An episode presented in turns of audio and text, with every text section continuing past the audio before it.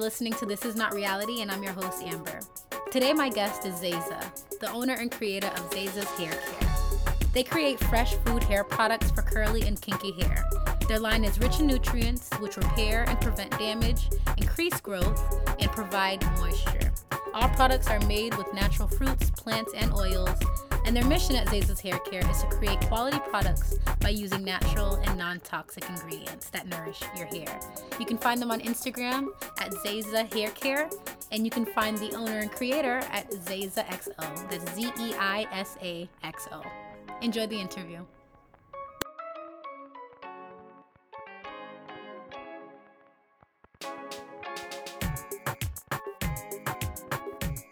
Once again, I'm joined by Zeisa, the creator and owner of Zeisa's Hair Care. Thank you so much for joining me. How are you doing today? I'm good. How are you? Thank you for having me. Of course, of course. And it feels as though this is our first time speaking and meeting, but we've known each other our whole lives. We went to elementary school together. We've both been creatives and entrepreneurs in the Boston community. But of course, you're in New York mm-hmm. now, so I won't hold you yeah. to that. We're going to take it from the beginning. Um, and I want to know why did you start Zeisa's Hair Care? But also, what do you sell? What do you offer? Yes, um, I started uh, Zeisa's Hair Care in 2018 officially. Um, but prior to that, in college, I was already like experience like, experimenting with my products, just like for my own personal use and my friends like i didn't think about it as a business.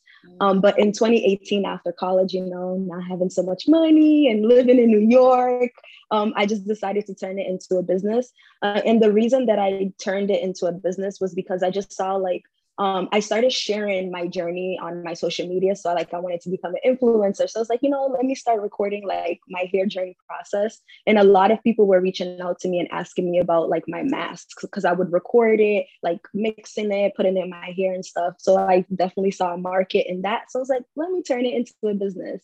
Um, but the kind of products that I sell are fresh fruit, um, hair mask and deep conditioners. I sell beard oil, beard brushes, combs, and also like growth oil um, made with like aloe and different kind of herbs and plants.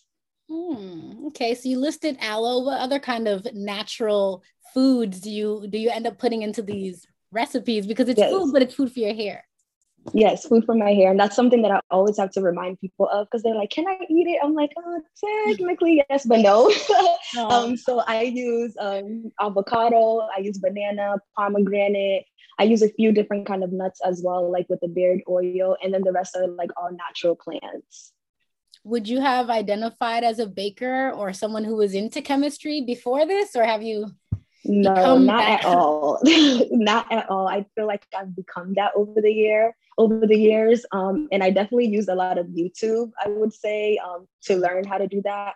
Um, i know like it might seem like it's an easy thing to mix those things and just create something but actually like i went through a lot of trials and error until i got to like my actual products because a lot of those fruits don't mix well with certain oils. So i did have to learn a lot um like from youtube videos and just like about oils in general to learn about what mixes well and what doesn't. So i feel like over the years i've gotten a lot of like chemics chemic skills. Um, I would say that like if thinking about it now, if I knew I would be doing this today, I probably would take more classes like in mm-hmm. chemistry. Mm-hmm. Um, but growing up, I definitely was not interested in like science or anything like that. It's so beautiful because a lot of these home remedies, people try to play Dr. Sebi and and a lot of things, but there's real science. There's there's science in it. I'm not going to explain it because I can't do that, but it's definitely amazing to see you all work uh, and, yes. and, use so many different skills and pull from so, so many places. And perhaps I'm a little selfish for wanting to start the conversation here, which is um, with our identities, which is something that we share in common mm-hmm. with both Cape Verdean women. Um, and I like to believe that there might be a unique experience that we have with our hair. Would you mm-hmm. agree with that, or would you say that it's all one natural hair movement? No, I would definitely say like it's very unique, even down to like the islands that you're from um, and the experience that you have like if you you know you grew up in america versus like growing up back home um, so I had the privilege of growing up in both places. Um, my mom and like her side of the family still lives in Cape Verde. So um, from the very beginning, when I first met you and came to America, like I spent a lot of my summers in Cape Verde. So I would go like two months at a time and then come back here for school. And um, in Cape Verde, while I was before I moved to America, I, w- I was there until about seven years old, and I was natural the whole time. Like my mom was really big on my hair.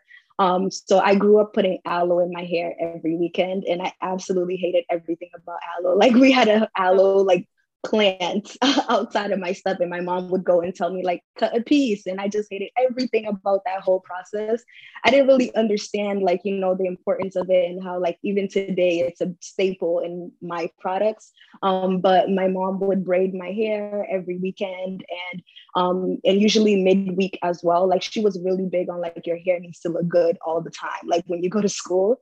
Um, and also like with my little cousins as well like i grew up seeing my grandma giving them like a dollar 50 every sunday and telling them go get your hair braided um, and it's like their natural hair like we weren't allowed to do any like hair extensions or anything like that um, and then when i moved to the us at seven years old um, my dad's side of the family has very different hair texture than me. So to them, treating my hair was extremely hard. Like they didn't want to deal with it at all. So I think within the first month that I moved here, they permed my hair and all of my cousins because we moved.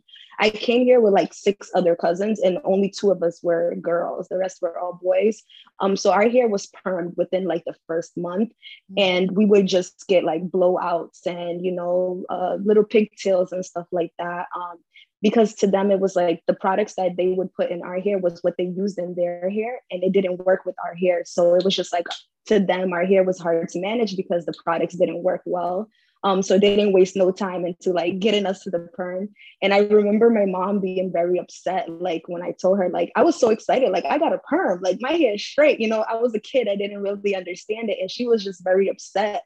And when I would go back home, she would always like, be like, "Wow, like your beautiful hair is just like damaged, it's messed up, and stuff like that."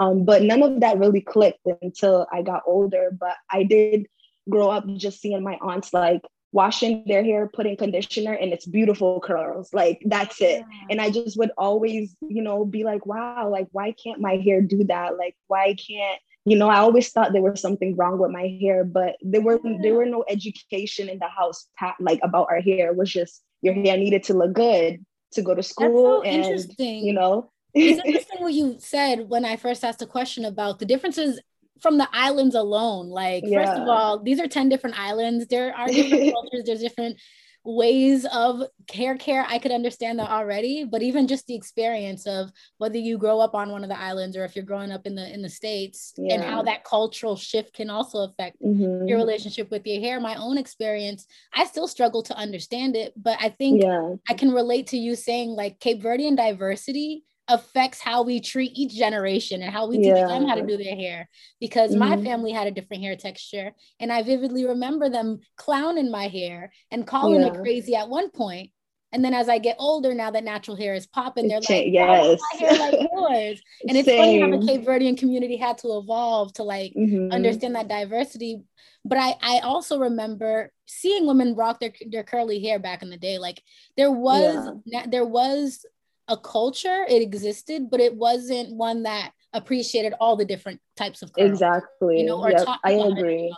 yeah i agree. Like i i feel like my family here like all of my aunties and cousins they all rock their natural hair like since i could remember but it was like for their hair type it was like it has always been popping but i've never seen people with my hair type back then wearing their hair out um, even back home, like when I think about it, like, you know, our my cousins always had their hair in braids. They never, I, I never actually saw their hair outside of braid, like in a puff or anything like that. But now I do. And I'm like, wow, like, and it clicked. Like I never actually saw your hair any other way than braids. And I feel like there is like a shift in like, you know, the natural hair journey there as well. Like now everywhere there, everyone there is wearing their froze yeah. and like wanting to learn how to do their hair and stuff like that. So it's really beautiful to see. Yeah, it's important to respect, I think, the nuances of every mm-hmm. culture mm-hmm. and community's relationship yeah. uh, with natural hair. But I do recognize, and that's why I pose the question that way. I, I recognize that we're fighting white supremacy, all of us. Yeah. And so, exactly. like, with colonialism and just even me being half Latina, like, I've seen the relationship mm-hmm. with hair on that side. So I get that it's this, it's a, it's, it's a, shift that's happening in a lot of different communities. Yeah, exactly. I was curious, and this is like a two part question.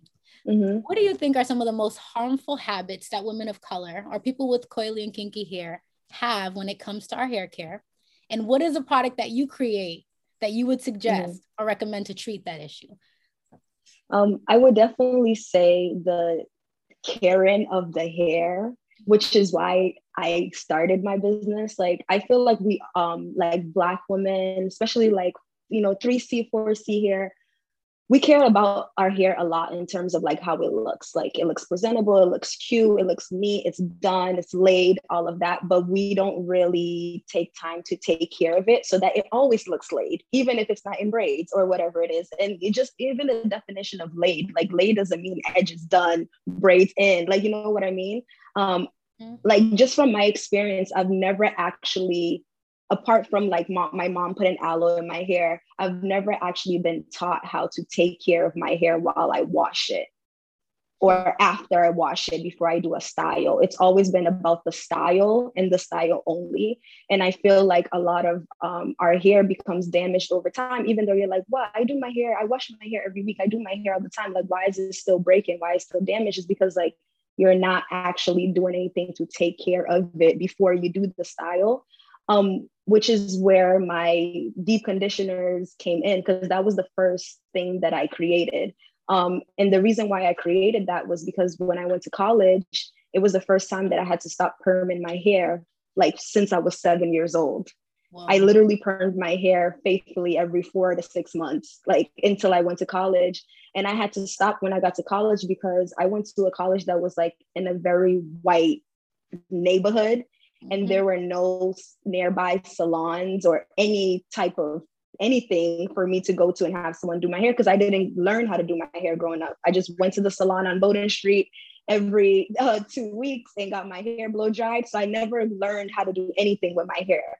Um, so when I got to college, I chopped everything off. And, you know, I told myself, you're going to learn how to do your hair, whether you like it or not and that was also the time where I feel like a lot of influencers were coming out on YouTube and on Instagram and talking about hair. So that kind of influenced me to like, if they can do it, I can do it too. Um, and, and I started focusing on, okay, how am I going to take care of my hair every week? Like, I didn't even care about the style. I'm like, I can put a head wrap. I don't care about that part. It's just, how am I going to take care of my hair so that it becomes healthy over time? Like, that was my focus. And it was it wasn't something that I felt like was talked about. Like even when I came out with my hair mask and I'm talking about natural stuff like avocado. Like the reason why I started with avocado was because all of the natural hair products that were at Target and the stores nearby my school were very expensive. And also, when I looked at the ingredients, they weren't natural like they said they were. Like they had all these other chemicals that I didn't even know how to pronounce, you know? So I was like, you know what? we had a little um, store at my school. It was like a little um, corner store, but they sold like bananas and avocados. And oh, that's where I started. Okay. yeah, so that's where I started. I was like, you know, I'm gonna do the cheapest thing that I can. Um, I learned about the benefits of the two, and I started mixing those two from there. Oh, um, and then buying them. Some people might just like swipe them bananas from the cafeteria. Yeah. You're good. I did that too. yeah, okay, so you dabbled. I did that too.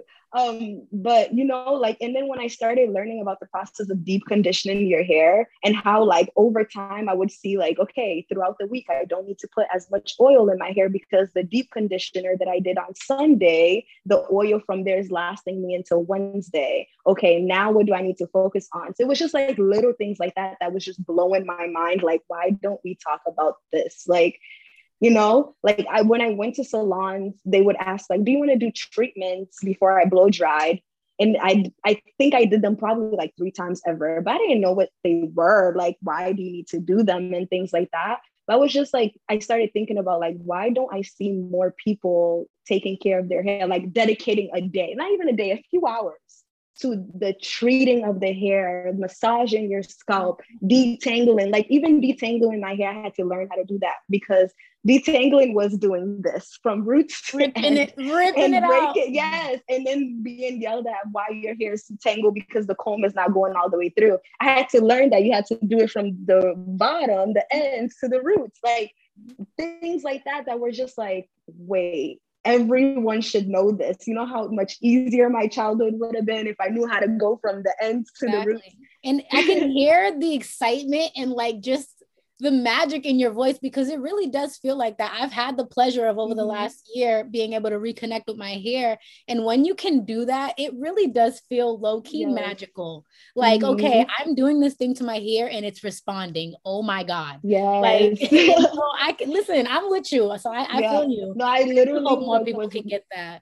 Yeah, like I was learning my hair in like such a different way that when I started seeing just one little curl, like I was so excited. Like I was always in my hair. Should be, feeling, like yes, it's like feeling every little thing. And I remember people like even telling me, like, you're always like in your hair because it became a habit of me literally just feeling every coil because I was like, I never knew my hair could do this like yeah. and i was just so proud of the fact that like i stuck through the journey to even see that um, I remember even keeping a box of um, perm in my closet in college, hmm. like just in case, you wow. know, just in case I can't do this anymore because that's that's how hard it was. Like, did you never touch it, or did you did you touch it? I didn't. I didn't right. touch it. I do. I remember senior year, I threw it out. But on the day I was moving out, I threw it out, but it stayed in my closet for that entire three years, that's just in case. you know, when you mentioned that's an important journey because it got us here. Mm-hmm. Now you're spreading those products. Yeah. But when you were mentioning how you were starting to feel your curls and getting excited for what your hair could do, it makes me and and you even talked about in your journey how you did begin thinking about you, yourself as an influencer and mm-hmm. how you could utilize this this journey with your hair on social media and make it a thing yeah. and tell that story. I as a woman, I can confirm that constantly seeing Instagram models with BBLs and filters, it's known to have an impact on our body image. Yeah. But then again, having a perfect wash and go and having a perfectly circular fro, yeah. these things are not easy to maintain either. Do you think that natural hair influencers have a positive or a negative impact on the natural hair movement? Um, I would say way more positive than negative, um, just because of like you know, from my experience of what I've gotten from it and what I've learned from it, and like just like the motivation to keep going and you know learning how to do hair and treat my hair like that all came from social media like i literally was on youtube and instagram like saving things creating mm-hmm. folders going back to it consistently like I remember following specific people with specific hair types, like in you know, to just so that I can constantly be motivated. And also like just seeing kids, like younger kids now, like, you know, I'm a teacher. So over the years, I've seen a lot more of my students being more comfortable with rocking their natural hair um, and you know and when i do have conversations with them about like like where do you get um, inspiration from? Like how did you learn? Like is this something that you do in their house? A lot of them go back to saying like i follow this influencer or mm-hmm. i learned this from youtube or i do this. And some of them have even created their own youtube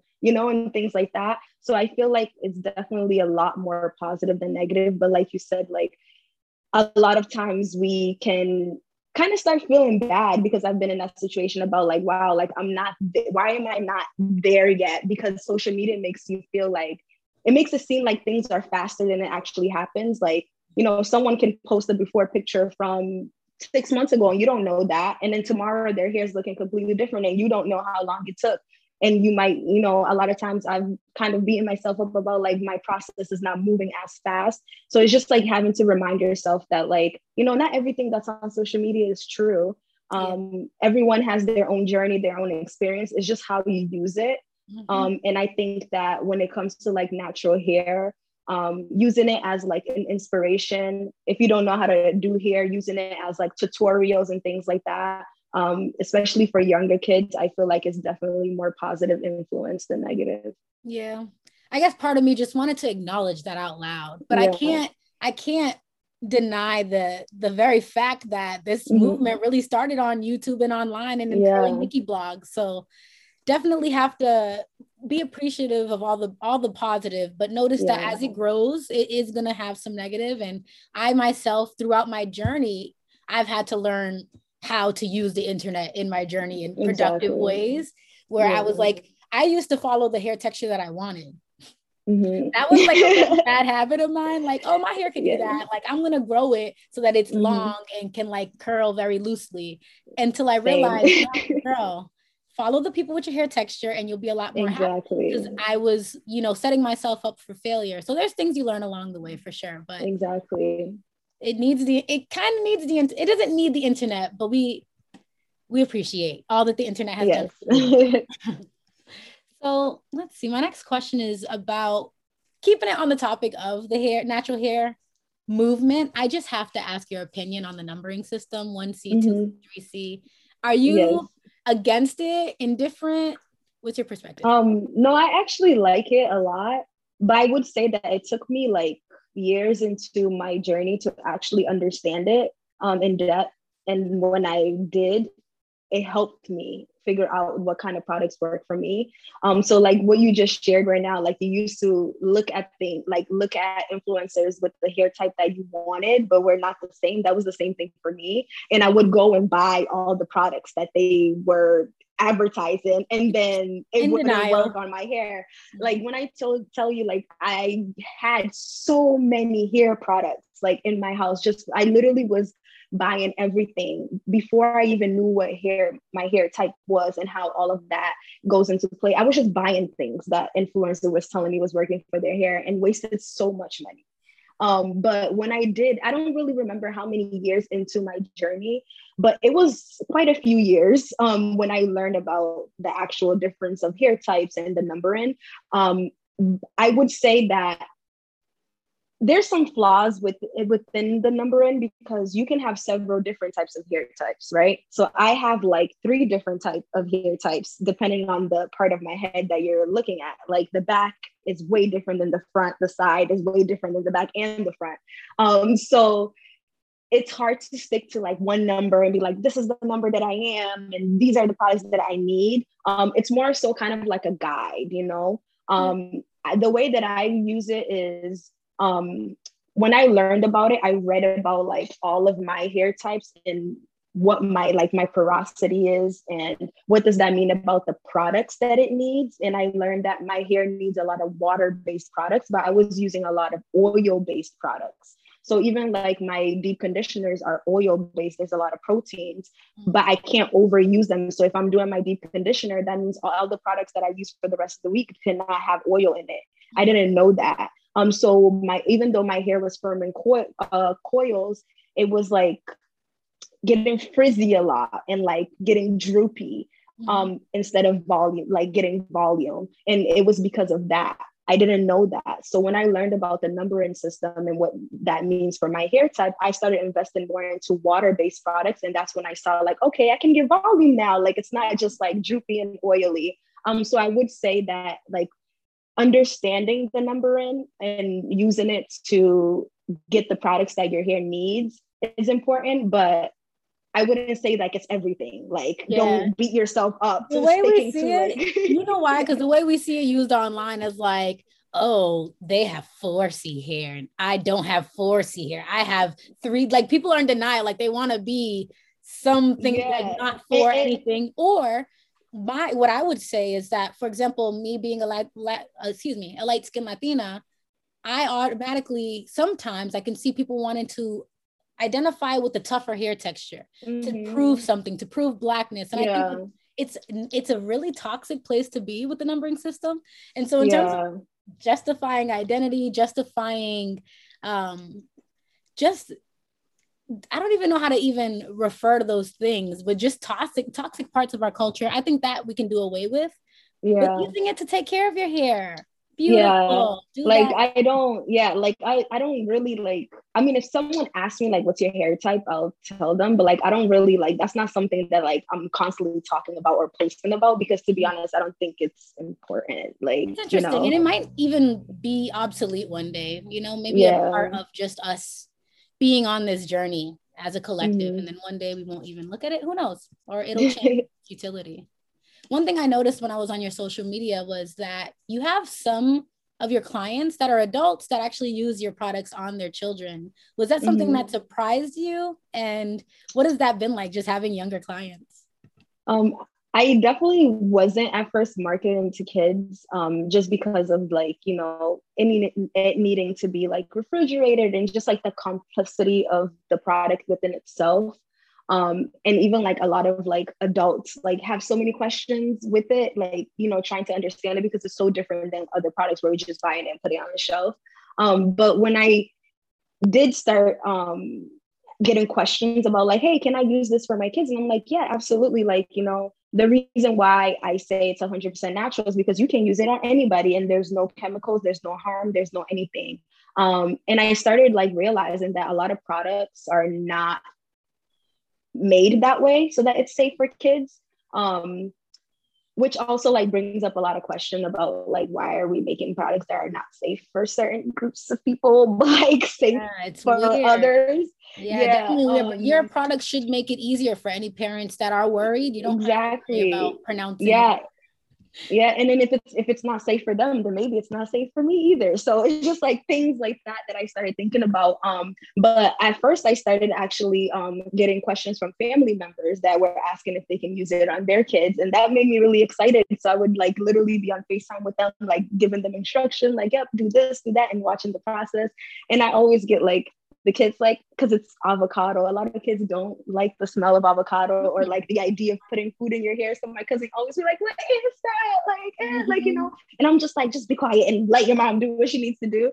But like just um seeing like other people that are not family members now like using it on their kids, like that just made me really happy just to like even see the bond. Like it's not even it doesn't even have anything to do with my products itself, but it's just seeing like wow, like this new generation of people like really spending time with their kids and using like this natural hair products on their kid and talking to them. Like they might be asking questions like what is that? And them explaining this is avocado this is banana like this is what it does for your hair. I think that was what made me like even more excited like mm-hmm. to see like my friends you know teaching their kids and spending time with their kids um you know during their wash day and things like that. And that wasn't something that like I got the privilege of experiencing with my mom for a long time because I moved here. So I think like it that also has a lot to do with it. But like it was just like every time I see that, it just makes me really happy. Like just like wow, they they don't even know like the benefit of what their parents are doing right now or like understand it. But like in the long run, it's gonna be so beneficial to their hair and like their overall like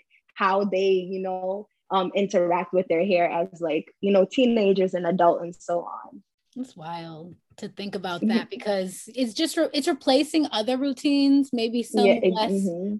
less good routines like yeah perm or or you know burning your hair to a crisp on mm-hmm. you know before school starts. you get to replace it with something else, and we still do those things, uh, yeah. but we're a lot more conscious and a lot more healthy, I think, with our hair mm-hmm. as as we as we grow as a community. I wanted to talk about your move to New York City. Did you go out mm-hmm. there for school? No, so I actually moved there right after school. Oh, okay. After college, yeah. But um, when I was a junior in college, I did like a teaching program for the summer out here. Um, and that's and I got a job with that program for after graduation. So that's how I ended up moving here.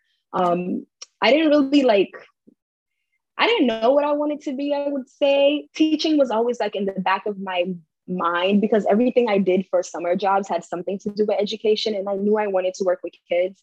My mom is also a teacher back home and she's been teaching all her life, and my stepfather as well. So I think like I didn't want to be a teacher because I'm like, I should be something different.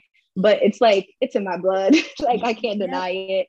Um, so at first when i took the job and said yes to new york is like i just wanted to get away from boston like i just did not see myself in boston i felt like um you know, like Boston is where all my family is, and it just felt very small mm-hmm. and not so much like like there's opportunity, but I just feel like I always felt like there was more that I can do somewhere else. Like I didn't know what that more was, but it was just a feeling. Um, and while I was in college, I also traveled a lot. So I think it came from that, like me just always wanting to like move to it, be in a new environment, be in a new place. And spending that summer in New York just made me like see like life in a different light, like, you know, meeting all these kind of people that lives in this, you know, city and all these different kind of food and you know just all these things to do all the time. I think that made me really excited New York, um, New York is different. Like Boston is a city, and it's a big city. Like there's small little towns around Boston, and they look at Boston like, oh, that's the big city, but yeah, it's not the same as really, New York, yeah, where you can get off anywhere and like experience a new culture. So I feel you. I feel you. Yeah, um, and when I, like I was telling you earlier, like when I first came here, I always thought I was like, okay, I'm gonna do two years at this job, then I'm gonna go back home and I don't know, figure out something in Boston. And my family would always be like, when are you coming back? When are you coming back? Because I told them I'll only stay two years. And after that, I was like, I am not going back. Like that's when um after the two years is when I, I felt like I started becoming more comfortable in New York, you know, meeting people, making friends, you know, being more comfortable with going out and stuff like that and actually having a life. And I started to notice how there's a lot of hustlers in New York. Like people are not just working nine to five, like people are out here starting businesses and doing stuff. Like, and that's how I was so um like motivated to start my business. And I feel like if I was in Boston, that idea would have like if I probably would have had the idea, but it would have felt so much further to reach than in New York. Like as soon as I thought about it, like nothing told me I couldn't do it because I was always surrounded by people that had all these different type of things going. Um, so that's really why I stayed. Like I feel like here I'm, I have more motivation to do stuff like because I'm seeing it around me. And in Boston, it's very different. Like, you know, Boston's I don't, really small. and, you know, it's funny because I, I'm gonna bite my tongue as I say this, but I recall New York always being like that. Like mm-hmm. when I had, like, I've always had a life in between Boston and New York. And my friends that would be in New York, like, everybody was a rapper or a dancer or a fashion designer. Like, everybody had like another thing going on. Mm-hmm. Even though mm-hmm. I do come from an art community, the hustle and the intensity of the hustle is just different in New York. Yeah. But I have to say, Boston is getting there. We're just slow. I know. It's growing. We're growing. We're yes. trying. And so that's why I'm like, I can see the differences in the city. And there's reasons why I prefer Boston to New York because of that right. very reason and the and mm-hmm. the pace at which it goes and the size. It's some yeah. there are pros to it for sure. Mm-hmm. Um, are there pros and cons to living in New York that you would say? You've said a lot of pros. Any uh, cons? Expensive. Yeah, that part. So like so expensive. But I did hear Boston is also getting like that. It is. Unfortunately. Oh. But yeah, New York, living in New York is very expensive. Like um I'm grateful to have like a job that I do where I can like support myself, but like I'm I'm also like in a weird phase where now like I want to be a full-time entrepreneur. I don't want to teach anymore. But the reason why I continue to teach is because to be honest, I won't be able to afford my lifestyle if I didn't have that job. Um, so I would definitely feel like that is the number one like con is how expensive it is. Um, also how hard it is to like i feel like it's much harder here to think about like investing in properties and wanting to be like okay all this money i'm spending on rent let me just get a house like it is so expensive mm-hmm. to do that mm-hmm. here mm-hmm. and i feel like in boston it's probably like a little bit more attainable um but Hey, Other you on your that, way. You on your way. yeah. That will not be a worry for I'm you. Hoping, Give about yeah. two years max. You good. Yes. You got your mansion. Speak it into existence. Yes. Um, but other than that, I feel like that's the only con. It's expensive, and you know yeah, that's the price expensive. you pay for such an amazing city. To be honest, I know. Like, listen, yeah. With all it has to offer, and I have to ask about Cabo Verde because I've never been there. I really am. Never been? Okay. Never been there. I need I just, to take you. Listen, we can go. I listen. I'm trying to plan no, a trip. Seriously. I need to honestly, and that's another thing. Like there's a lot of uh, bridge building and connecting that has to happen across mm-hmm. communities and even across the diaspora. And a lot of Americanized Cape Verdeans don't have that connection, and we, yeah. and a lot of us have to rebuild it. So we're gonna work on that. And, and no, I, no, I'm serious. Whenever you want to go, I got you. What island are you from? Uh, my family's from Fogo.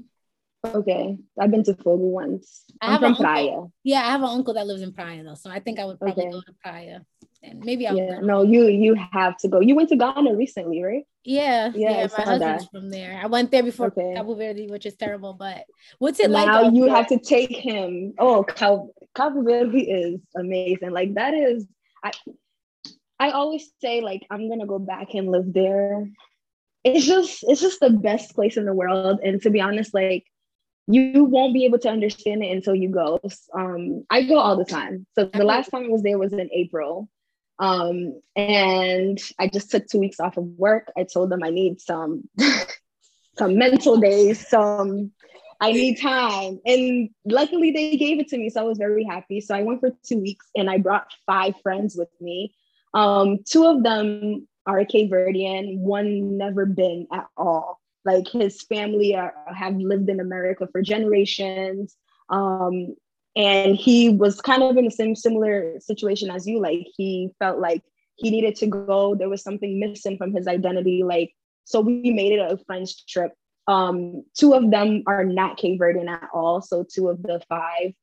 Um, one of them is Trinidadian, and the other one is Dominican. Mm-hmm. And then the other, she's also not Cape Verdean, but like literally all her friends are Cape Verdean. So, and we all went to um, middle school and high school together. So we've been friends for a long time and they're all from Boston.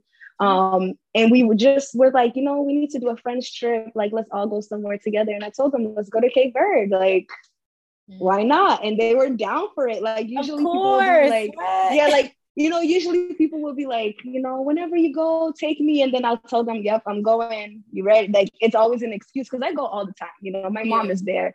They were all down for it. And I was shocked. So it was like one of my best trips going home, but also my shortest. I've never been to Cape Verde for two weeks, so I was very like, I don't know, this is a lot of money. But Yo, you're like honest, my husband. I was trying to go to Ghana for years. I'm like, let's just do two weeks. I got two weeks vacation. He's like, now we need a month. I'm like, yeah, what? too much family for two weeks, and I also it's expensive, you know. Yeah. Um, but you know, it was I only could go for two weeks, so I went. And to be honest, it was it was enough time. Um, so we all went. They, I was obviously gonna stay with my family because I'm not gonna go to Cape Verde and not stay with my mom. You know, that's just not right. And they were, um, uh, one of them, their dad had like a hotel, so they had like accommodations. But when we got there, they were like, "Can we just all stay together?" So they ended up all staying at my mom's house, which oh, was oh, wow. amazing. So it was like the first time that I felt like my family got to see like a little piece of my American life. Mm-hmm. Um, you know, they met my American friends I'm speaking English and Creole, like, you know, translating back and forth, like my brother is meeting them. So, like, it was very emotional for me, but also, like, for that one friend that um, went with us that, um, you know, he's Cape Verdean, but like his family lived here for generations. It's just a part of his life that he never really, you know, he speaks a little bit, but not fully. Like, seeing his experience, like, you know, like we would go to the beach and he'll just like go sit in the sand and you'll just see him like appreciating life. Like that's gonna be that. That's gonna I was like right that made me. I know, like that made me like I would just look at him like wow, like and him after talking about the experience, how like he finally felt a piece of him, like you know, like he he felt he felt at home as soon as he got there. Like he felt like he's been there before. Everything felt like home. Like that just made me like realize how much of like a lot of Cape Verdeans come to America and don't go back for different reasons, you know. But it's just like I can never see myself not doing that. Nah, and maybe because mine, you know, know my family had like a generation gap, and I'm like, all right, that's enough. That's enough. Yeah, like it was just I don't know. That trip was just very different. Like, and I go back different. all the time, but it's just like it just made me so happy. And I'm like, you know, I need to bring more people back home. Like, you know, right. like listen, I, I you're saying this on a public platform right now, so be careful. no, seriously, like it was just it was beautiful. But I love going back home. Like if you ever been to any island, it's pretty much the same. Like, you know, you got the tropical weather, beautiful beaches, good food all the time, fruits, all of that. Cape, um, Cape Verde also is big on festivals and parties and music. So if that's your thing, like you will have fun. Um, but it's definitely a vibe. Like yeah. it's a fun that's place thing, to go. Like when I what like I've been super duper American most of my life, but like mm-hmm. my, my my aunt married a Cape Verdean man. So for part of our lives, we were like doing the Cape Verdean parties, and, like, you know, people's living rooms and in, in people's yards till like whatever time in the mm-hmm. summers. And I'm like, yo, the parties though, we know how to party.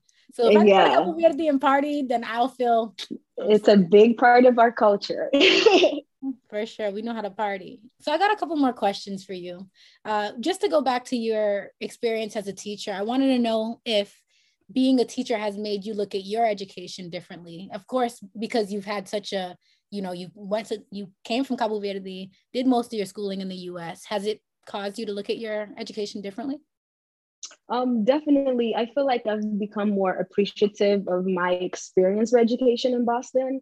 Um, it's not like I've always been super close with teachers because um, coming from like Cabo Verde and like not knowing how to speak English and stuff, I spent a lot of time in school just like trying to perfect that and being comfortable with like speaking the language. And also like i did a lot of sports in middle school so i just like always spent a lot of time in school. And over time i built really great connections with teachers that like till today you know they're my mentors. Mm-hmm. um but like apart from that i didn't really like look at like you know my experience with like the actual education system and being grateful for it. I because i always wanted to like go to private school and always wonder like when metco became a thing why didn't i get to go to metco? Or like why didn't i get to go to like boston latin? Like i always felt like you know i should have been at schools that were like better than the boston public schools. Um, but when I became a teacher, you know, in New York, there's a lot of charter schools, like every corner, especially in Brooklyn, like every corner that you turn, there's charter schools. And I've been working in charter schools for the last six years. And it's very different than public schools, like very, very different um, in how it's ran and just like the curriculum and how they um, the type of teachers that they recruit and things like that. And i just feel like my experience with that over time i've just been very appreciative of like having really dope teachers in boston public schools like teachers who actually love the art of teaching who's still there teaching for today and been there for like 15 plus years.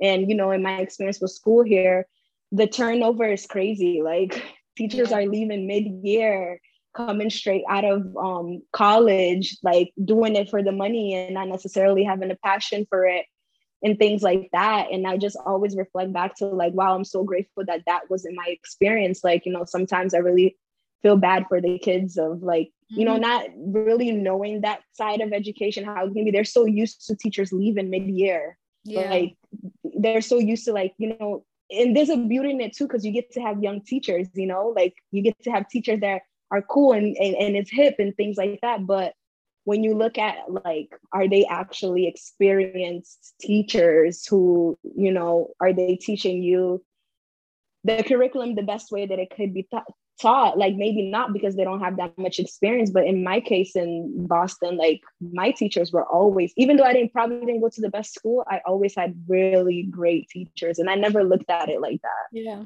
that's interesting that you say that and that you've been teaching in charter, even though you grew up, you know, Boston Public School. I know it's crazy. uh, yeah. And it's hard to not think about, you know, and compare and just think about your mm-hmm. childhood versus the students that you raised. But yeah. uh, you know, you don't stay there. It's really about the students. So I just want to let people know, like, yeah, I work with the youth. Yes. I'm not always only thinking about myself, but it's hard not to at least have that that thought process. Exactly. Yeah. Just natural. And last but not least, your products can now be found at House of Skills Beauty, which is located on 2065 Fulton Street in Brooklyn. And I'm sure that you're looking to have your your stuff in more stores as well. Yeah, what's that been like? Boston. yes, listen, I'll do whatever I can do do to yes. spread the word, but I know you're already plugged in and working on mm-hmm. that. What has it been like uh, making products and managing the growth essentially of your brand from doing it for your friends to now having your stuff in a store?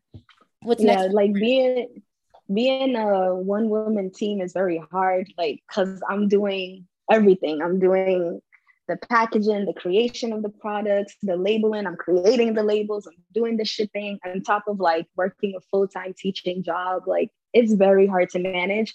And then like the opportunity for me um, to actually work with House of Skills and having my products there, like how it actually happened is just like crazy. It wasn't planned or anything, it just happened. Hmm. Um, and it opened up like, you know, I always wanted to have my products in stores and but I always looked for Boston because that is where majority of my um, customers are based in. Like. I do a lot, a, a lot of shipping to Boston since from the very beginning. Um, so I've always been like in search of like how can I get my products out there.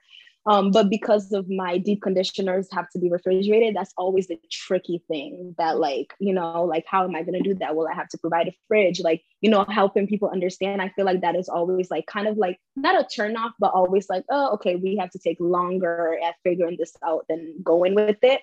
Um, but the House of Skills, I actually just went to their um, store opening the day that I opened. I just popped in and they had some shelves open and the manager was there and I just told them about my products. He said, "Let me see your your um your Instagram. Let me see your website. He liked how it looked and he said, Bring me your products. Can you bring it in the next hour? And thankfully, that same weekend, I had literally worked on my inventory and making things in bulk um, because work was getting very busy. So I was like, you know what? Because usually I'll just make things as people order or like 10 at a time. But I was like, you know, let me just make like 30 oils, like, you know, and then I'll just focus on making my mask as people order. So it's not as much.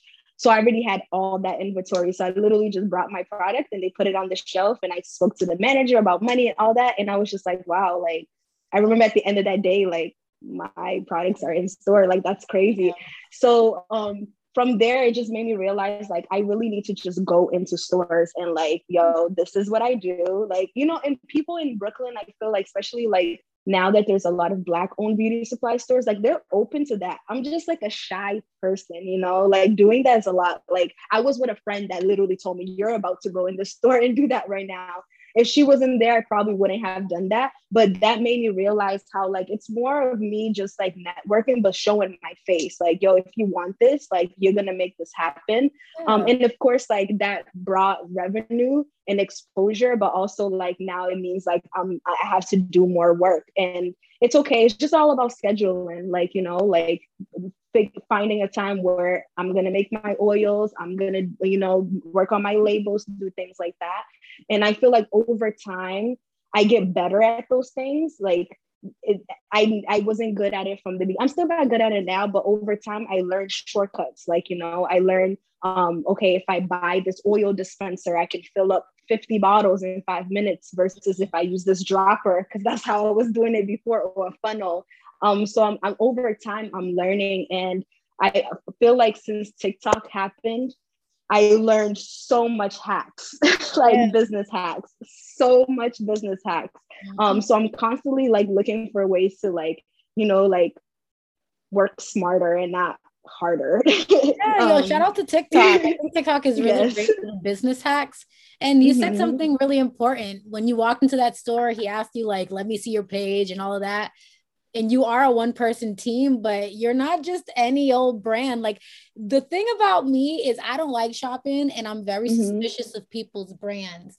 And a lot of people, you know, have gotten into hair care and we see natural hair care brands popping up all over. But you're mm-hmm. you have and I say brand loosely because you are literally a brand. You put mm, time you. and thought into your logos, into the merch that you have. Your page is beautifully curated. Like you are definitely professional. And I can see why, like, you when he asked you to prove yourself, it's like, okay, this woman is about her ish. She's gonna be in the store. And now you have a model that'll work other places. So good luck and congrats on that and good luck on future future endeavors. Thank you. Thank you. I appreciate it. Yeah, no problem. And what's next for your brand? Like, what are you looking forward to? Um, so right now I've kind of like taken a break from like um social media. Like I'm still selling stuff and my website is obviously still open, but I've taken a break um from social media, kind of trying to like rebrand myself. Um, because I re- I do rely a lot on like um content kind of made from my customers. And it's really hard to try to get people to like make videos and record stuff so you have something to post. So i'm kind of like rebranding in terms of like creating a more like uh, fluent like this is what you can expect from me to post kind of like you know how some people will have quotes on certain days and the next day it's a tutorial and, then the next day it might be a question like you know things like that. So i'm trying to think of like how can i stay consistent within like my branding without having to he- heavily focus on like other people. Um, I did try like a um, influencer program, which went well, but I think I overdid it with like the number of influencer I have. So that is something that I'm also working on and trying to like finalize into how can I make it better. Um, so right now I'm thinking of like starting off strong for the fall and the winter because again, that is like where I think feel like it's the time where people want to use my mask more because you know the winter is harsh on your hair. So I'm trying to like come back um, now with that. Um, but also like I've been kind of struggling with um, separating like my hair brand with myself as a brand as well, because I also have my personal page um, where I actually started doing hair tutorials and videos, and then I did my business. So mm-hmm. sometimes it's hard to like focus on the two. And I also work with other hair care brands on my personal as well. So I'm also trying to figure out like how can I continue to do that to make income, but also like differentiate it from like what Zeisa hair care is. So I'm just kind of working on that now. And hopefully, like within the next month, like fall, winter, I can go hard on Zeisa hair care. So nice. it's a lot of behind the scenes planning. Yeah, for sure. And it's like it's more than just the product. Like this yeah. is listen, you asked me about my hair care product business. You're gonna hear about social media. You're gonna hear about yes. everything because it's more than just the product, which is why I think you're so amazing. And I'm Thank gonna be you. tagging both pages, all pages, and all everything yes. that hair care that people need to know about. Um, and Thank I am gonna you. be purchasing some products as well. So keep an eye out. Yes. Thank you so much. This was like such a wholesome interview, and thank you for thinking about me and having me. I really appreciate it. Yeah, no problem. It's my pleasure for sure.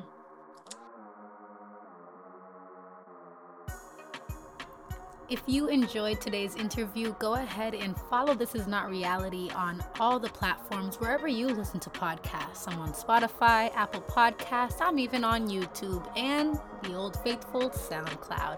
Go ahead and leave a review, leave a like, share the episode, please. But you can also get clips of This Is Not Reality by following me on Instagram. That's Amber's Afro at A M B E R S A F R O on Instagram.